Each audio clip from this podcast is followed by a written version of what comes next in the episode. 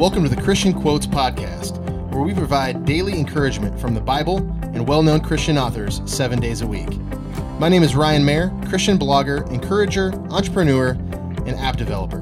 I'm excited to have you here, so let's get started.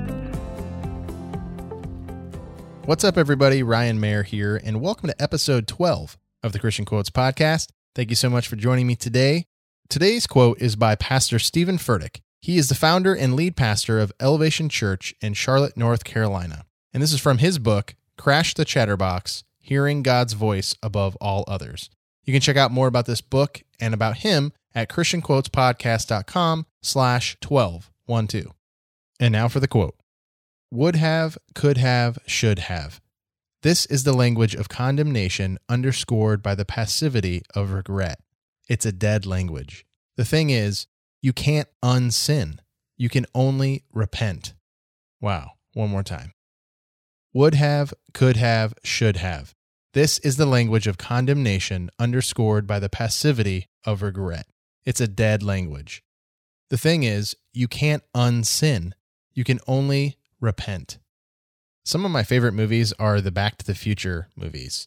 Actually, I love all time travel type movies, but I would say hands down, Back to the Future 1, 2, and 3 are by far the best. And I've always liked the concept of being able to go back in time and, you know, tell my previous self, hey, don't do this or, you know, make this better decision because I'm from the future and listen to what I say because I know what's going to happen if you do this. And that's a cool concept to think about. But in reality, we can't go back in time and we can't tell ourselves to don't do this or don't do that. We can't unsin. But the good news is is we can repent.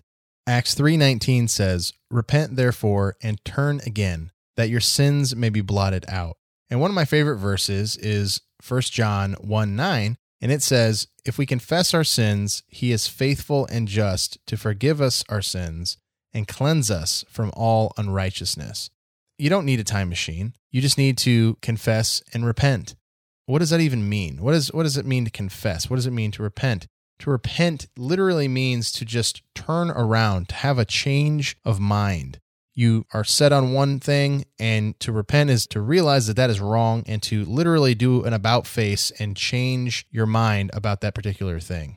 And to confess, confessing is really just agreeing with, to agree with something. And the way I look at it is God is God, and I am Ryan. And if I sin, I'm literally going to God and saying, you know what? I messed up. You're right. I'm wrong. You're God. I'm not. And I messed up. I agree with you. I confess. I concede that I messed up and I'm asking for your forgiveness. And the amazing thing about God in this verse in 1 John 1 9 says that he is faithful and just to forgive us our sins and cleanse us from all unrighteousness. Wow. Talk about a time machine. You don't need a time machine.